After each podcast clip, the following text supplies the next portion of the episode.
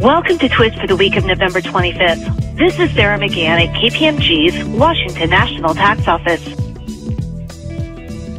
A recent decision from the Ohio Board of Tax Appeals addressing whether an individual was a responsible party that could be held liable for unpaid sales tax liabilities illustrates that taxpayers need to take note of what they say during the course of an audit.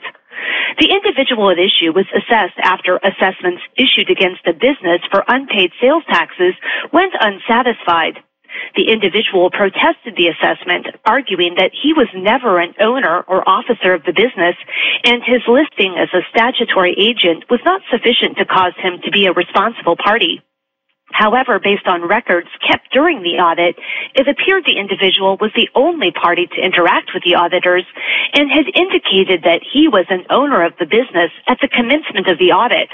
He took the auditor on a tour of the business's facility, provided sample invoices for the audit period, and indicated he was the individual handling the audit for the company.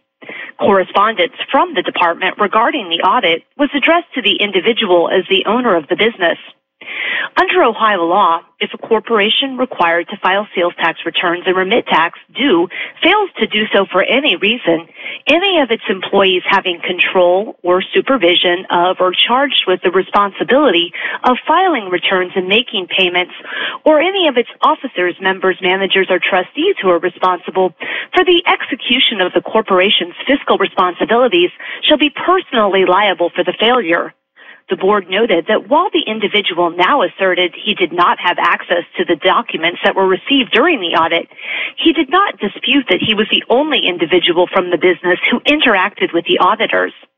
The board concluded that it accorded more weight to the contemporaneous notes and documentation from the auditors than it did to the self-serving testimony roughly nine years after the audit took place. As such, the board ruled that the commissioner had properly determined that the appellant was a responsible party. Please stay tuned to Twist for future Ohio sales tax updates.